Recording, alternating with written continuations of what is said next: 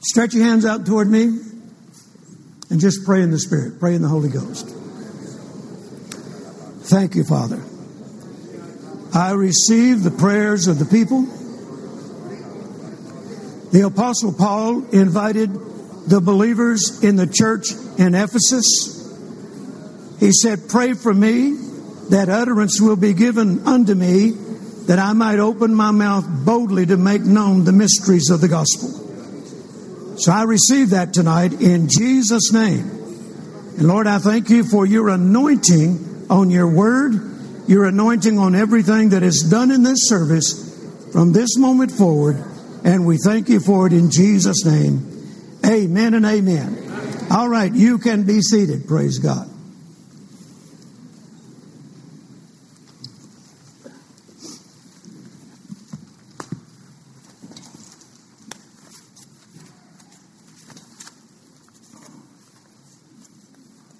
Go ahead and open your Bibles. It'll be a, a, little bit before I get there, but I have some things I want to say before we read the scripture. But open your Bibles to Isaiah chapter 10. Isaiah chapter 10. I'm assuming that most of you were here uh, last Sunday when I spoke, and I mentioned that during the Christmas holidays it was quite a, an ordeal that I went through. Uh, normally, we spend the Christmas holidays up until about January the 10th. For about 40 years now, we have, we have spent that time in Hawaii with some of our dear friends, closest friends. We've gone on vacation together every year for over 40 years. And Hawaii is just one of my favorite places. I, I love going there. I tell people in Hawaii, that I'm probably more Hawaiian than you are. You weren't even born when I first started coming here. And I've said jokingly over the years that during the millennium, I will be the governor of the Hawaiian Islands. One pastor friend of mine over there bought me a ball cap and had printed on it all the islands, and on top of it it says governor.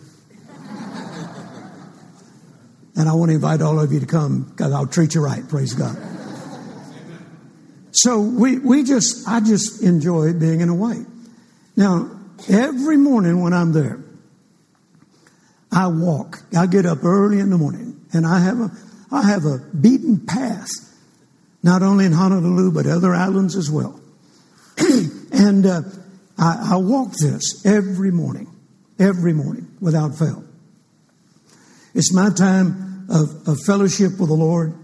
a lot of times I, I, I, I take headset and a, um, a recording of either Kenneth Hagin, Kenneth Copeland, Oral Roberts, T.L. Osborn, John Osteen, some of the older messages that I first heard when I first came to the Lord back in 69.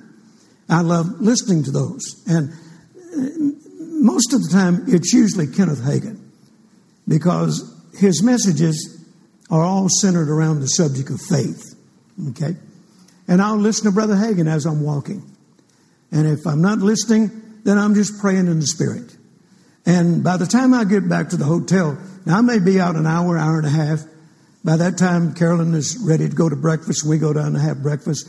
But when I get back to the hotel, I write down the things the Lord has said to me during that special time with Him.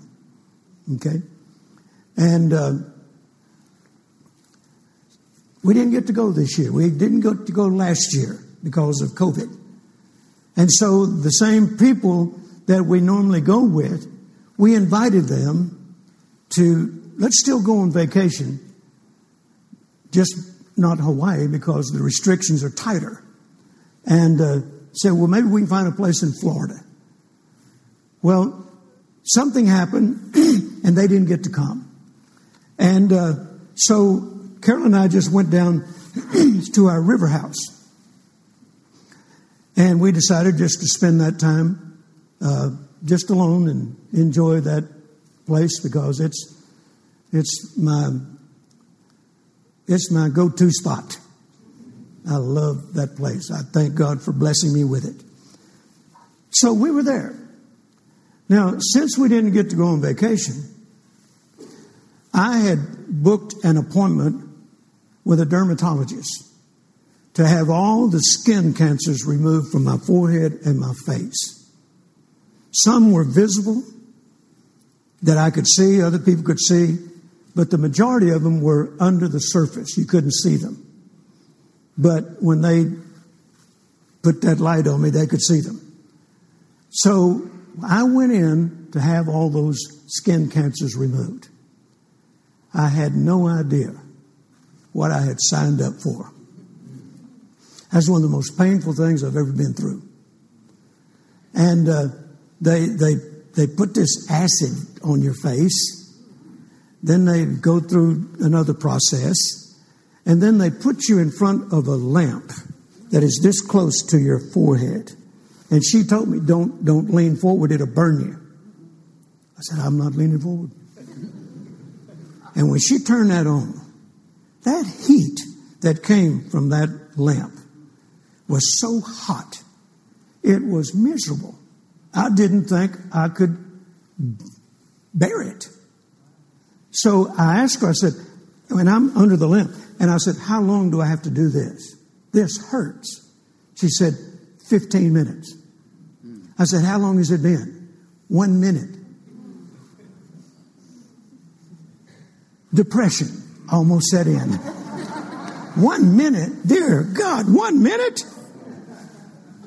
She said, All I can do to kind of distract you from the pain is put on some music. I said, Lady, I don't think that'll help. She said, Well, then I'll just I'll just stay in here and talk to you. She said, What do you want to talk about? What do you what do, what do you like? What well, I didn't know how much of the word she knew. And she had mentioned to me that her dad used to restore classic automobiles. And he, he liked Corvettes. I thought, well, we have something in common. So let's talk Corvettes. She said, okay. And so she said, You have Corvettes? I said, Do I have Corvettes? And I started telling her about my collection, uh, going back to 1954, the second year they were built. And so we talked about Corvette. Then she talked about a Corvette that her daddy got her when she was a young girl in high school or college or whatever. So just talking that helped pass the time. And in a little while, she said, Your time is, time is up. I thought, wow, that, that helped a lot. Now, she said, uh, I'm going to put you out in the um, waiting room and I'm going to call you back in in maybe 30 minutes or so. So I sat out there and you really couldn't tell yet all that had taken place. Now, my face was red, but you couldn't tell yet the effects of what had taken place. So she called me back in there and she gave me some instructions of what to do and what not to do. And she told me, she said, this is going to feel like the worst sunburn you've ever had in your life. I said, it already feels like that. How many of you remember when, when you got sunburned so bad and you just wrinkled your nose and it hurt? And uh, it hurt. Everything hurt. My hair hurt. Everything hurt. And she gave me these instructions. Now, I could show you pictures of what I look like, but it would gross you out. Okay, so I'm not going I'm not going to burden you with that. But trust me, it wasn't a pretty sight. Now I went home, went back to the river house because I, I can't be in public, I can't be around people. Thank God I didn't have to go anywhere. Went back to the river house and I am miserable. I'm miserable all day. I'm miserable all night. I couldn't sleep. I'm on fire. Okay? And then after about two or three days, all these scabs started forming on all those uh, skin cancers that was under the surface.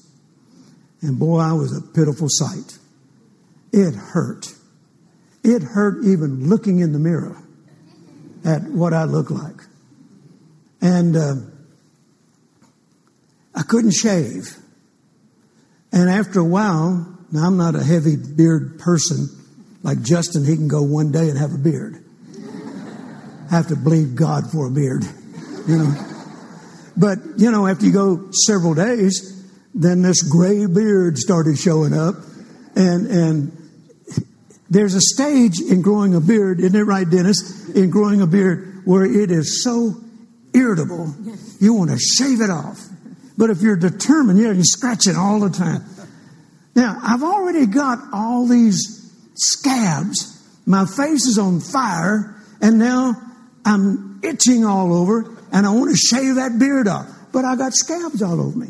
I can't be doing that because now it'd take longer to heal with me opening up all them scabs. I'm sorry I have to describe this, but I want you to, I want you to get the picture here of how bad it was. Now, you'd think that was bad enough. Then I had a bout with gout. Has anybody ever had gout? Carl knows what I'm talking about. You know, you know. I wrote down, just in case you've never heard of gout or you don't know what it is.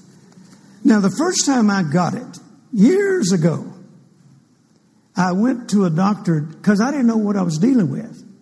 It's painful, extremely painful. And I didn't know what I was dealing with. And I asked this doctor, what do you think it is? I was, I couldn't even walk. I had to get crutches to walk in his office because it was so painful. I couldn't put my foot down. The sheets on top of my foot hurt. It's very painful. And so I asked him, I said, What do you think I'm dealing with? He said, Gout. I said, Gout? Only old people get gout. I'm not old enough to have gout. Only, the only people I ever heard that had gout was like my grandparents. I wasn't their age. I said, I'm not old enough to have gout. He said, it don't make a difference how old you are. I said, well, what is it? Now, I wrote this down just so that you understand how painful this is. It's one thing to be dealing with scabs and your face is on fire, and then add to it gout. It was the vacation from hell.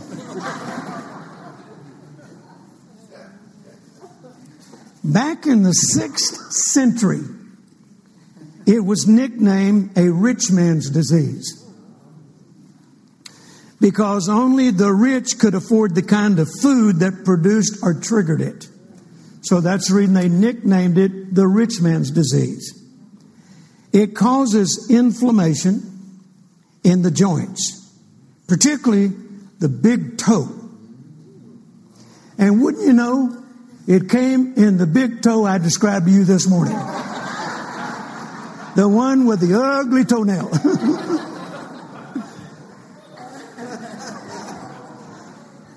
that big toe swells up twice the size of your other toe. Yes, sir. Yes, sir. Isn't that true? Yes. And then when you got an ugly toenail on top of it, it's it's ugly. It hurts. But it didn't stop there. It got in my knee. It gets in the joints. It got in my knees. I couldn't walk. I couldn't get out of bed. And, and, and everything on my body is hurting. And I couldn't, I, st- I laid there and tried to think, what in the world did I eat that triggered it? Because I'd had it before and found out there were certain foods I couldn't eat anymore. One of them is shrimp. That's, that's not fair. That is not fair. Gout is a result of having too much uric acid in your body. And shrimp is high in uric acid. That dirty devil. We went to lunch today, and those beautiful shrimp on Carolyn and Carla's plate.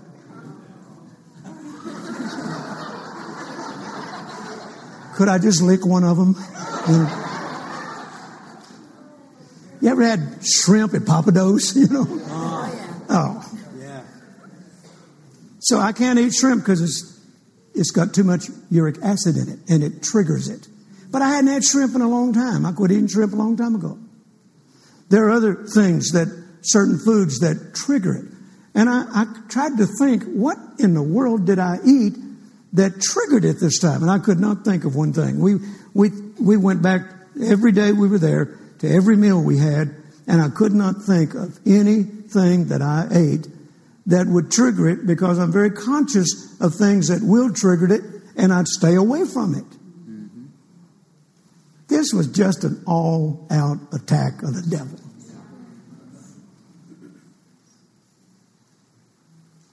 Then, because of all the inflammation in my toe, in my foot, and in my knees, I break out with fever blisters, cold sores. I told you this is the vacation from hell.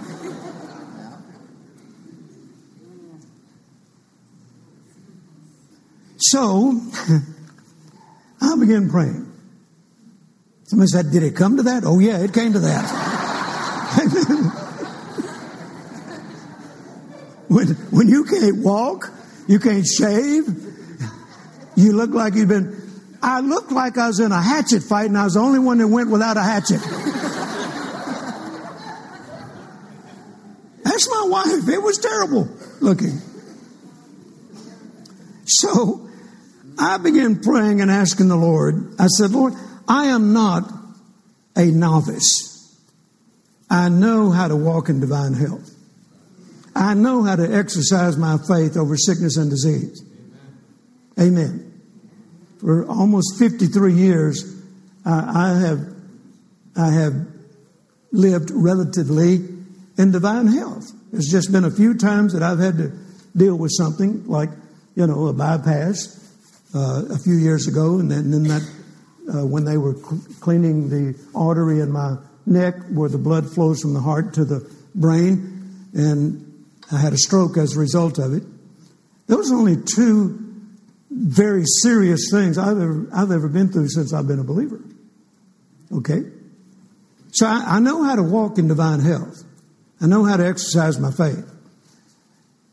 And I, I know this.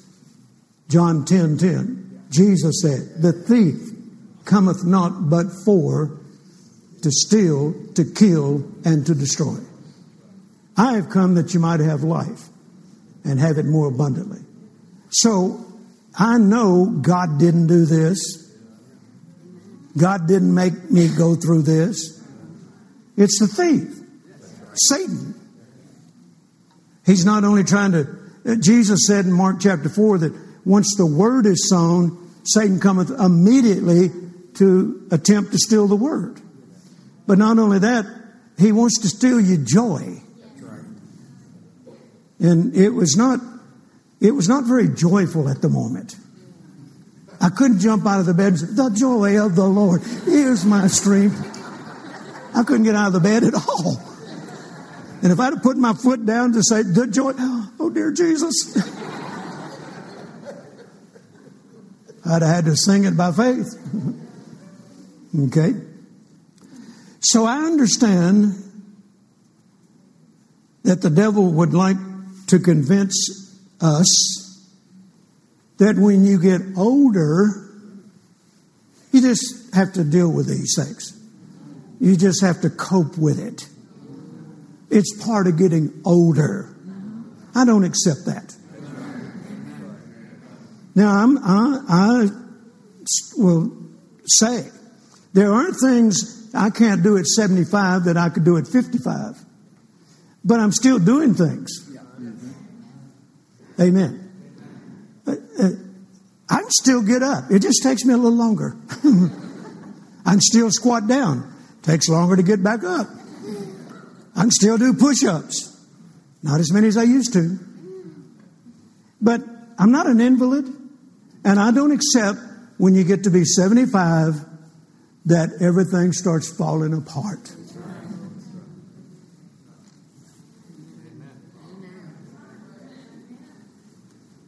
God did not create the body, the human body, to fall apart at 75. Now, we have to, we have to follow some natural laws as well. For instance, when you find out you can't eat shrimp anymore and you do it anyway,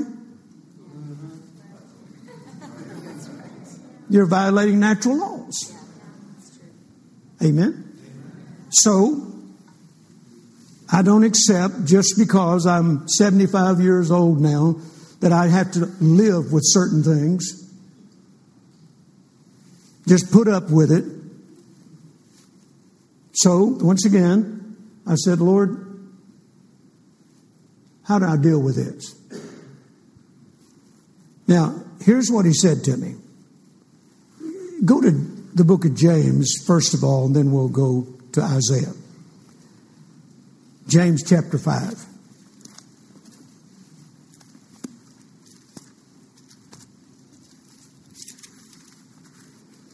Now, this certainly can be applied to any age.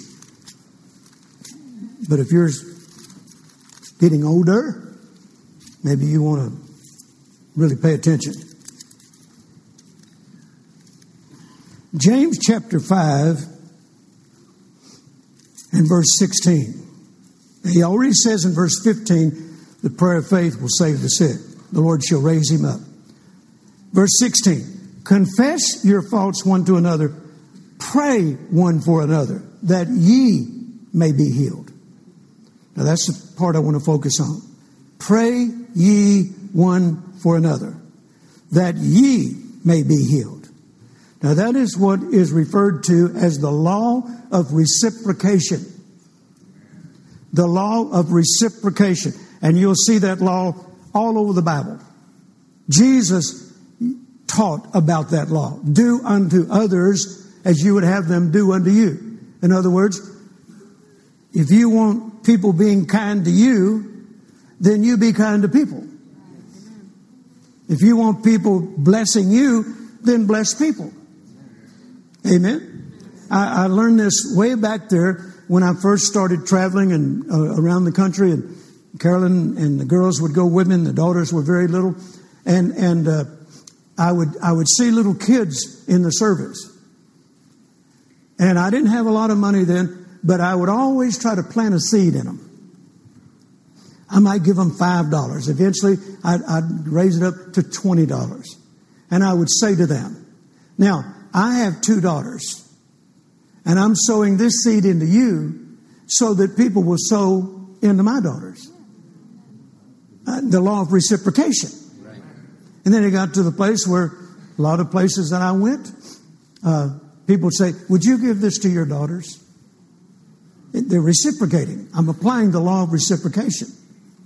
I remember one time in Charlotte, North Carolina, I had rented the convention center, and the hotel that we were staying in was right across the street from it, but it was connected to the convention center by a, a tunnel, a, a glass tunnel overlooking the highway or the street down below.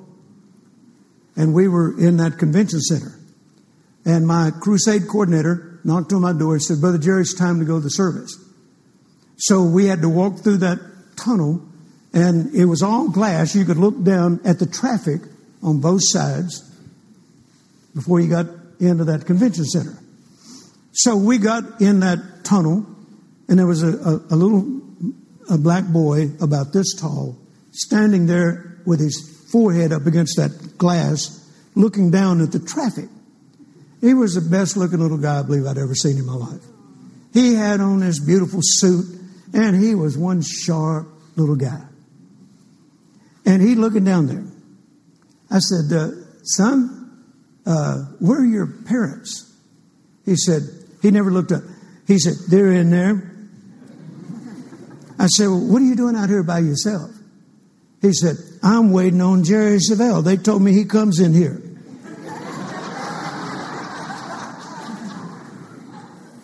I said, well, who do you think you're talking to?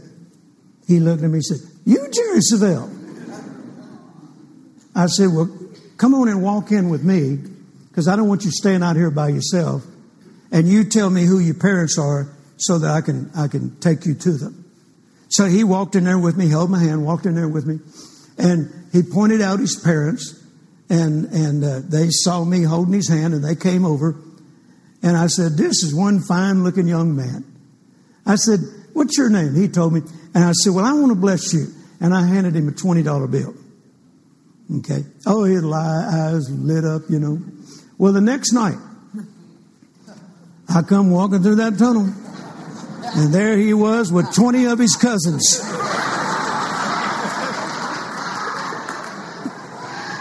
This time he wasn't looking down, he looking, watching that door open. When he saw me, he said, There, Jerry Savelle, he my main man. He my main man. And they all had their hands out. I blessed every one of them, you know. But doing that brought blessings to my children. Amen. God's blessed my children in various ways uh, throughout the years. And, and, and people, a lot of times we didn't even know. Okay? So that's the law of reciprocation. Give and it shall be given unto you. That's the law of reciprocation. Forgive that you might be forgiven. That's the law of reciprocation. Now, notice here in the book of James it says,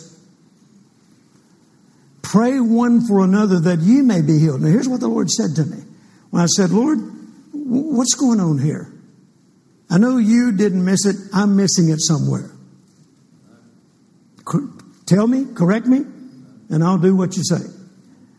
And here's what he said For you to stay well, then you must, from this moment on, preach and teach more on healing. And it's not that I haven't preached on healing. I've prayed for the sick all over the world. We've seen miracles all over the world. But I'm not, I haven't been focusing on it like I used to. Every meeting I did years ago, I never dismissed without praying for the sick. Now, when you go on television and you're filming the, the service and you got to get a certain amount of town, time in so you can make at least two programs out of every service, you become conscious of time, and then you just say, Come on back tomorrow night, and, and you don't minister to the sick like you used to. So the Lord said to me this for you to stay well, for me to stay well, preach and teach more on healing from this moment forward. Spend more time praying for others that need healing. It's not that I hadn't been doing that at all, I just wasn't doing it enough. Are you still here? Is this making sense to you? I wasn't doing it enough. He said, For in my word, in the book of James, chapter 5, verse 16, I said, Pray one for another that ye might be healed.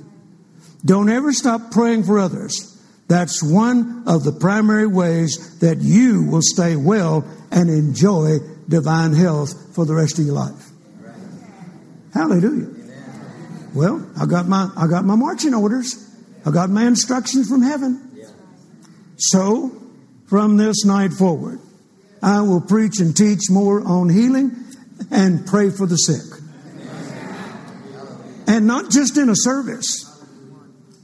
In fact, I've got a letter here from one of my partners, a very faithful partner. And, and he has a daughter that is not able to eat or drink due to the illness she's experiencing. She's a little bit better, but the situation has flared up on occasion. It causes pain, and she's constantly losing weight. And he's asked us to pray. Okay? Now, I'm not in the city where he lives. I, I, can't get my hands on his daughter, but I can lay my hands on this letter. There's no distance in time in prayer. And I have, I have carried this around and I've been praying for her. Amen. Because the Bible says, pray ye one for another that ye might be healed. So at the same time I'm praying for her healing, I'm believing that I will walk in divine health. What I pray for her is going to come back on me. Hallelujah. Folks, we need to start praying one for another more. Don't, don't, don't slough off when somebody says, Could you pray for me? I, I need healing in my body. God bless you, and go on. No, the next part of that verse says, the fervent, effectual prayer of a righteous man avails much. Now, be honest with me. If you were sick or you were suffering from some kind of disease, would you want the people that's praying for you to just pray, bless them, Lord? Or would you want them to enter into what the Bible calls fervent prayer? That's prayer that won't give up. Amen? That's prayer that won't give up. That, that's prayer that is more than just uh, bless him, Lord, help him, Lord, and then move on. Fervent prayer. Hallelujah. Everybody still here? The Passion Translation says it this way Pray one for another to be instantly healed. Wow. Pray one for another to be instantly healed. Now, I like healing, whether it comes instantly or it takes what days or weeks, but but instantly is better. Like the guy said, I have been rich, I have been poor. Rich is better. I've been healed over a period of time, and I've also experienced instant healing. Instant healing is better. Boy, I wish I'd have been instantly healed back during the Christmas holidays with all that stuff I was talking about that I was going through. Okay? So pray one for another to be instantly healed, for tremendous power is released through the passionate, heartfelt prayer of a godly person. I'll say that again. Heart, uh, uh, tremendous power is released through the passionate, heartfelt prayer of a godly person. Amen. So, how many of you in here tonight would like to enjoy better health? Or, even better, how'd you like to live in divine health? Amen. So, James tells us also in James chapter 1, verse 22, that we're to be doers of the word, not hearers only. So, I'm sharing with you as the apostle of this congregation what the Lord said to me that will cause me and you to live in better health. But you can hear it or you can hear it and do it. Amen. Hear it and do it. Look at somebody and tell them, I'm a doer of the word. Okay? Now, Isaiah chapter 10, verse 27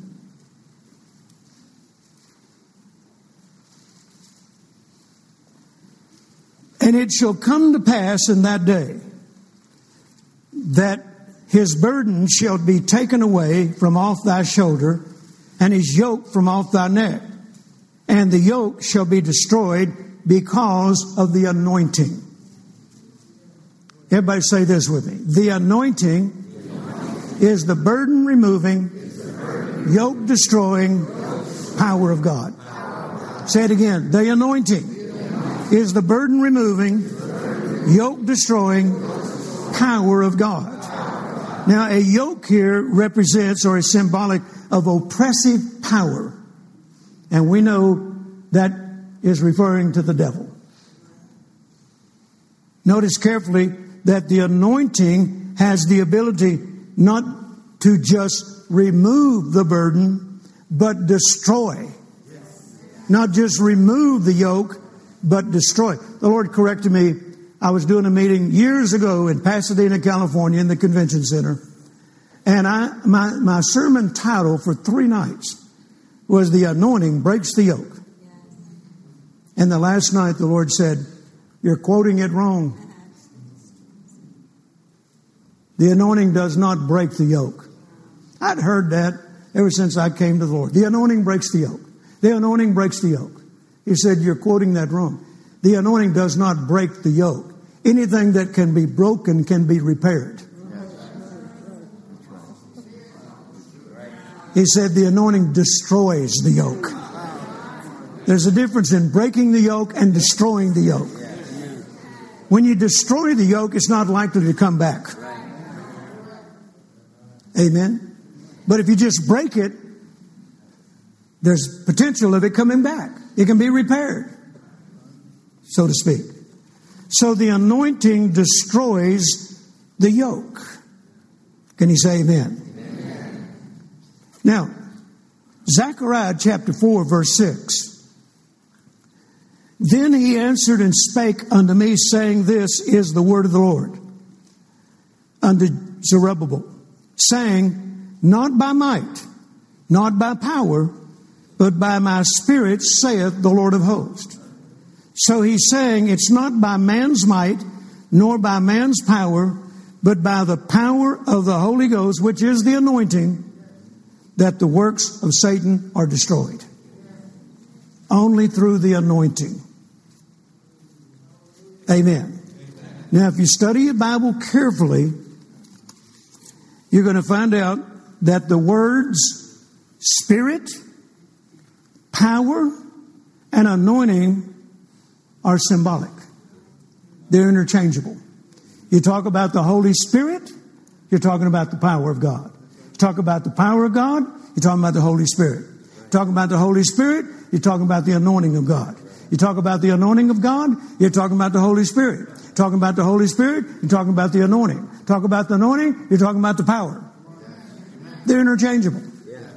Keep that in mind when you read and see the Holy Spirit mentioned, the power of the Lord mentioned, and the anointing.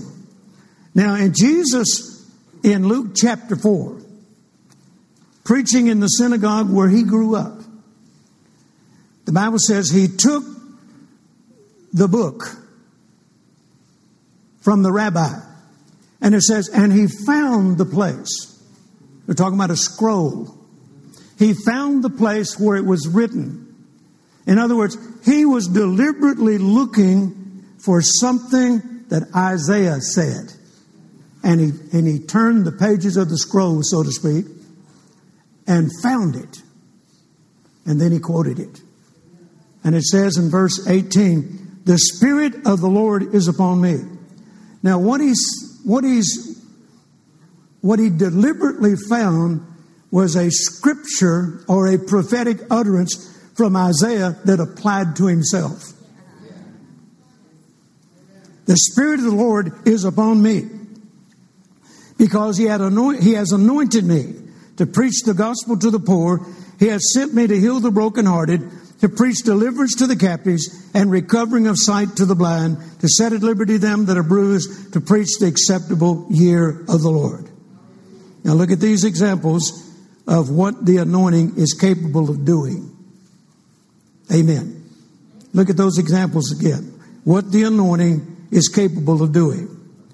Now, let's look at something that Jesus said that's very important to us all. John chapter 14, verse 12. Verily, verily, I say unto you, he that believeth on me, the works that I do, shall he do also. Amen. Are there any believers in the house? Yes. So, what is he saying?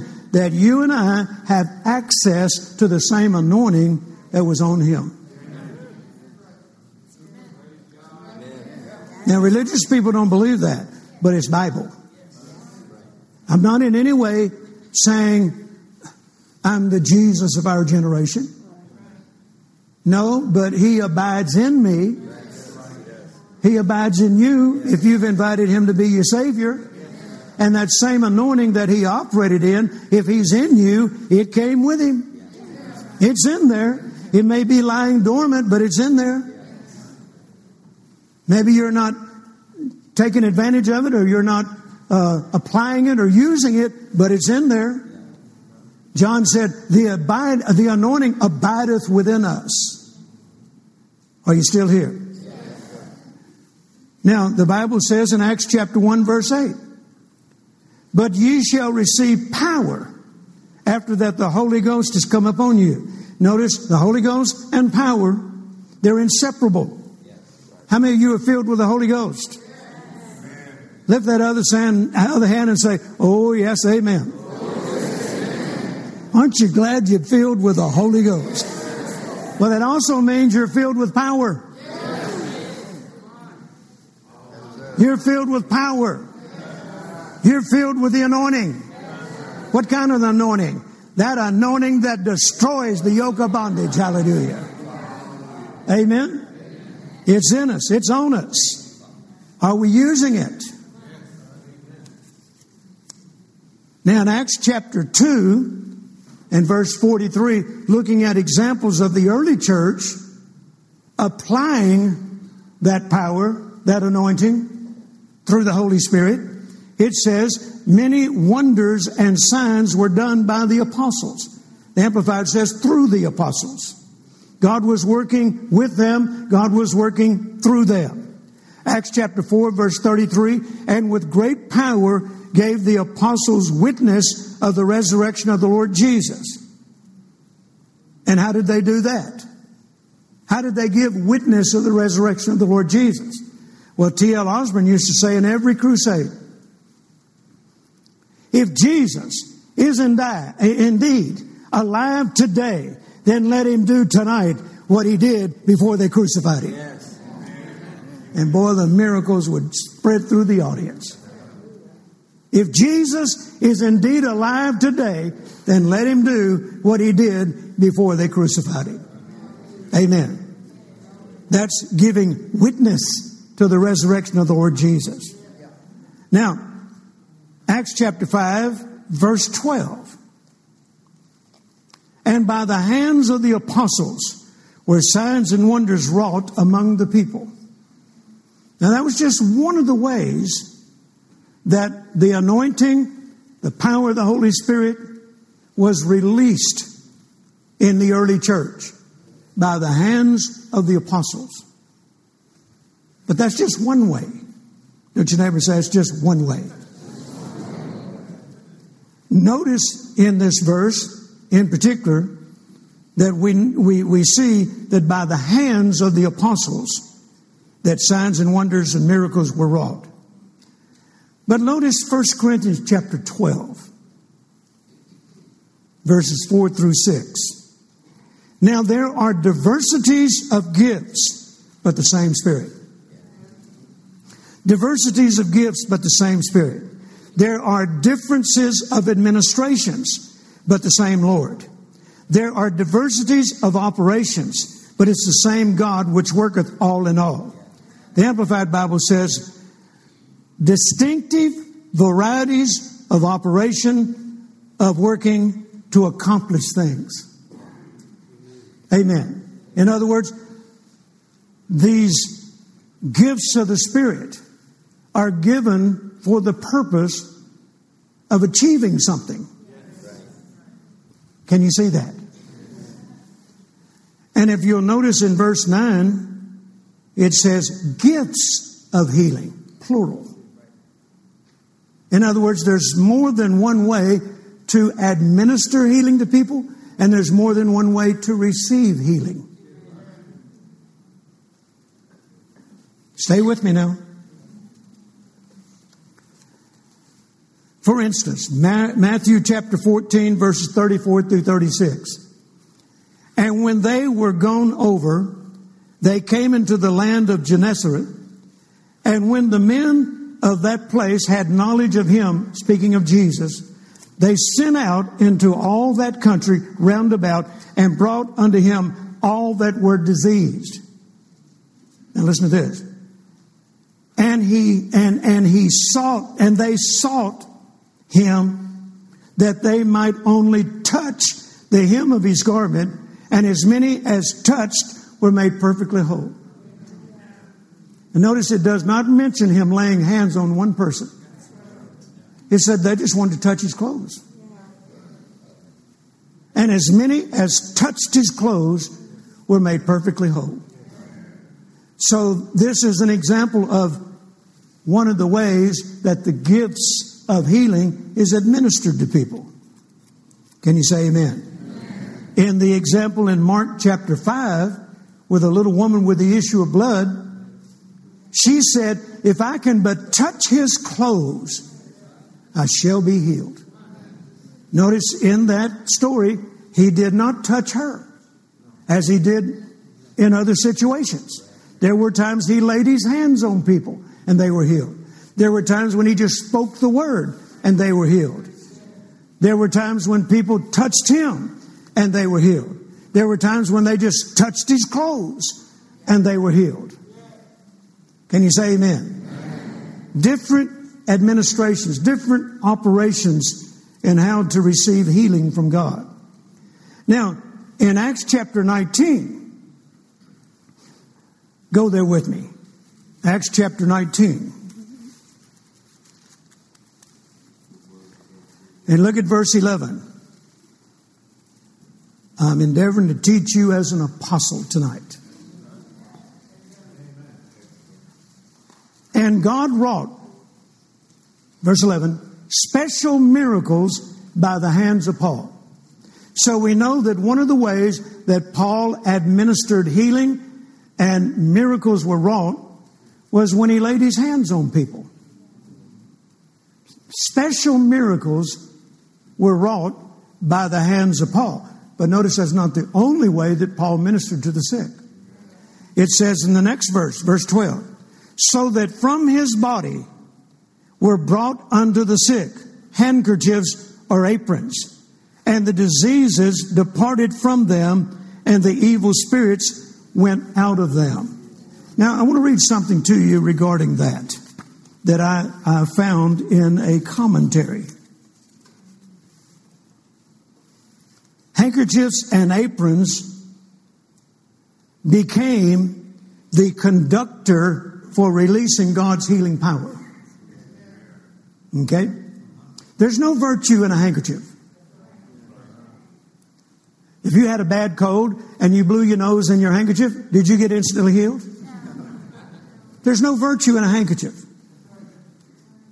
Unless it happens to be touching someone who is anointed. then it's capable of becoming a carrier of the anointing. Okay? Some theologians say about this verse. I'm just, I'm just telling you what this commentary said. Some theologians say that these handkerchiefs and aprons or cloths belonged to the sick and were brought to Paul and he wore them as he preached. Now, other theologians say they were pieces of linen that were used to wipe the sweat from his brow and his face as he preached. And the aprons were sashes that were worn around his waist as he preached.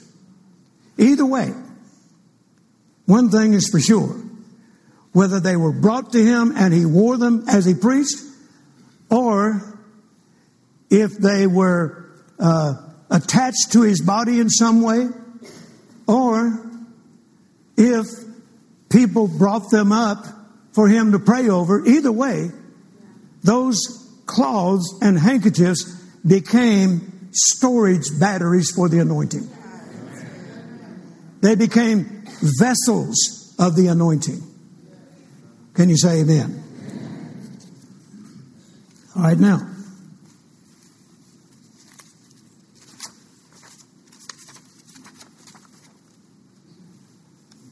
The Amplified Bible says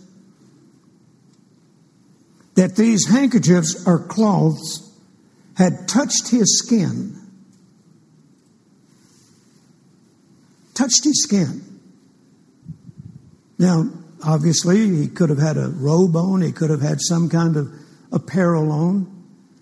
But wherever those, those pieces of cloth and handkerchiefs were attached to his body, that, that he was wearing was just that much difference between that piece of cloth and the anointing of God. I, I remember Carolyn was with me. Carolyn, you remember we were in Miami in a, in a meeting where we were been there for three or four nights. And the anointing God was so strong in that meeting. And one night, I mean, we had miracles every night. And one night, the Lord told me to take my sport coat off and sling it over my head and just throw it as far as I could throw it out in the audience. And every person that it touched began to shout, I'm healed. And they just kept passing it throughout the auditorium. They passed it everywhere. Finally, the pastor got up and grabbed me and said, You ain't getting this back. I'm taking it home with me. and he did. I never got that coat back. That coat was on me. I wore it throughout the night. And the anointing that was on me and operating in me, that coat became a storage battery of that anointing. Hallelujah. This may sound strange to some people, but it's all in the Bible. Now, I have a pair of Oral Roberts shoes. I, I started to bring them tonight, I didn't. But I have a pair of Oral Roberts shoes that he wore when he preached. One of the pairs that he wore. And his son Richard gave them to me. And a lot of times I will carry them with me on trips. And while I'm preparing for the service for that night, I will put those shoes on and walk around in the hotel room praying in the Spirit.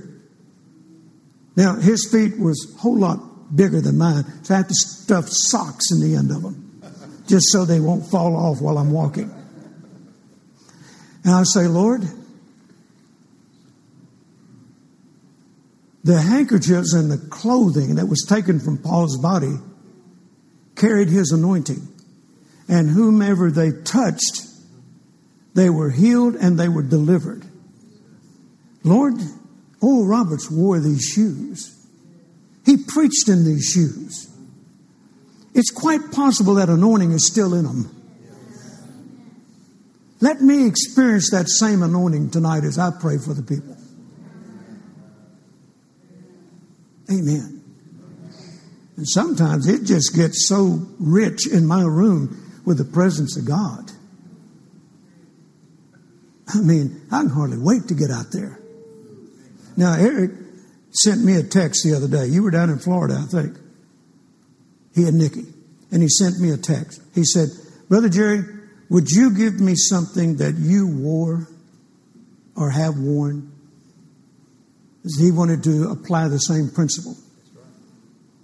So I gave him a tie that I wore many, many times back in the 70s. You mean you still have that tie? Yeah. You just hold on to it. It'll come back in style. but the reason I, I kept this one in particular is because I wore it. I remember where I had this tie on in many of the miracle services I had. In fact, it's, it's on me in one of the pictures of Carolyn and I that was taken about 1979. And I had on that tie.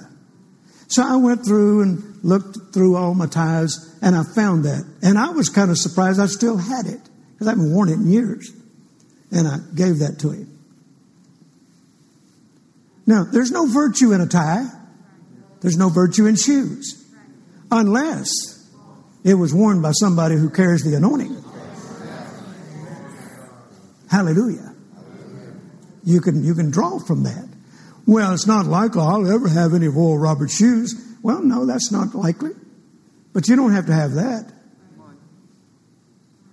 But you know, you might could get a prayer cloth off of somebody that's anointed and carry that around with you. You remember the story of, of these enemy forces coming against the God's people, and, and they had the body of a dead man, and they took off running, and they threw it in the sepulchre of the prophet. And the man was raised from the dead. When his, when his dead body hit the prophet's bones, the anointing was still in the bones. And the man was raised from the dead.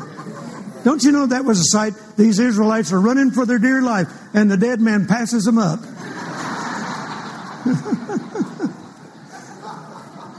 Amen. Hallelujah. That's always a, a funny story to me. Amen. So from his body were taken, from his body were brought, and other translations say, were taken from his body these handkerchiefs and aprons, and on whomever they were laid, Diseases left them and evil spirits left them. Amen. We, we've had that happen all over the world. Joe and I take prayer clause nearly everywhere we go. Sometimes we, we, we, we use them. Uh, if I can't lay hands on everybody or he can't lay hands on everybody, we'll tell them just come get a prayer cloth.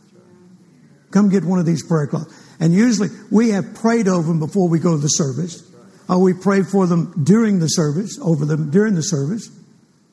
And we have all kinds of testimonies of miraculous healings that have taken place. Once again, the virtue is not in the cloth. Where the virtue comes is your faith in the principle, praise God. Can you say amen? All right, now. I had been carrying around all night prayer clothes.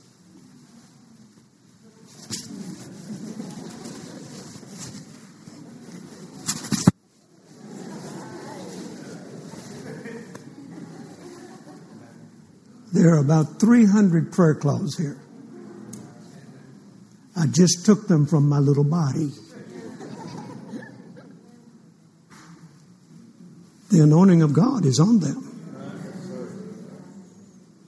I'm applying the same principle that we just read about in the book of Acts. now, sometimes uh, the crowds are such where you can't lay hands on everybody, but they can take a prayer cloth. And tonight, uh, my instructions were not to teach about the laying on of hands. We are going to talk about that in one of these upcoming meetings, one of these apostolic services. My instructions were to pray over these prayer cloths, carry them with me while I taught, and invite you, if you need healing in your body, to take one with you and mix your faith. Amen. Mix your faith with the principle. Can you say amen? amen? Now, Joyce, you, you normally handle the prayer request, so this is Rod's letter and I want you to be sure.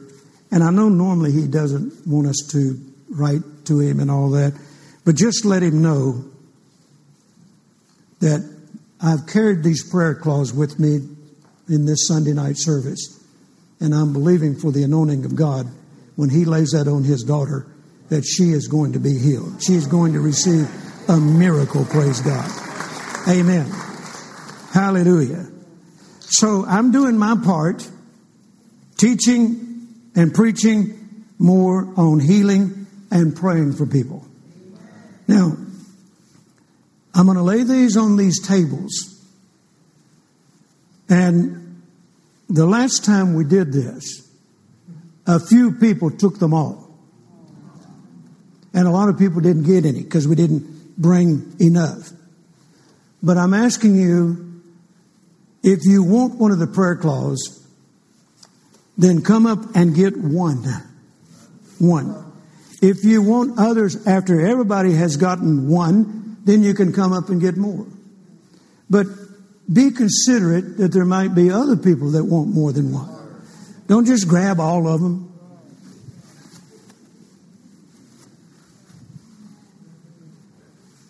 We want everybody well. Hallelujah. I'm glad God has given us various ways to administer healing, not limited to one way. Can you say amen? amen. And remember now, the real, the, the, the, the thing I want to have you take home with you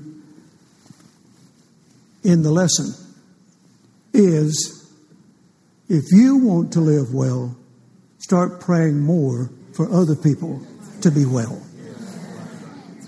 Don't just slough it off. Don't just, don't just pray a religious prayer. Pray fervently. Amen. Pray fervently. Pray ye one for another that ye might be healed. Glory to God. Now, all of you that, that need healing in your body in this service right now, would you raise your hand and just keep it up? Now, look, that's probably at least 50% or more. So, Justin, come and join me as pastor. Joe, come and join me as my associate minister. Eric, come and join me. Hallelujah. Let's stretch our hand. Keep your hands up, y'all that needed healing. Y'all that needed healing. okay? We're going to stretch our hands out toward you and pray for you right now. Joe, is there any any symptom in your body you're dealing with right now? Nothing right now. Okay. Justin, anything you're believing God for? Healing? Shoulder? Okay. I'm doing great now, praise God. So we're going to pray for you.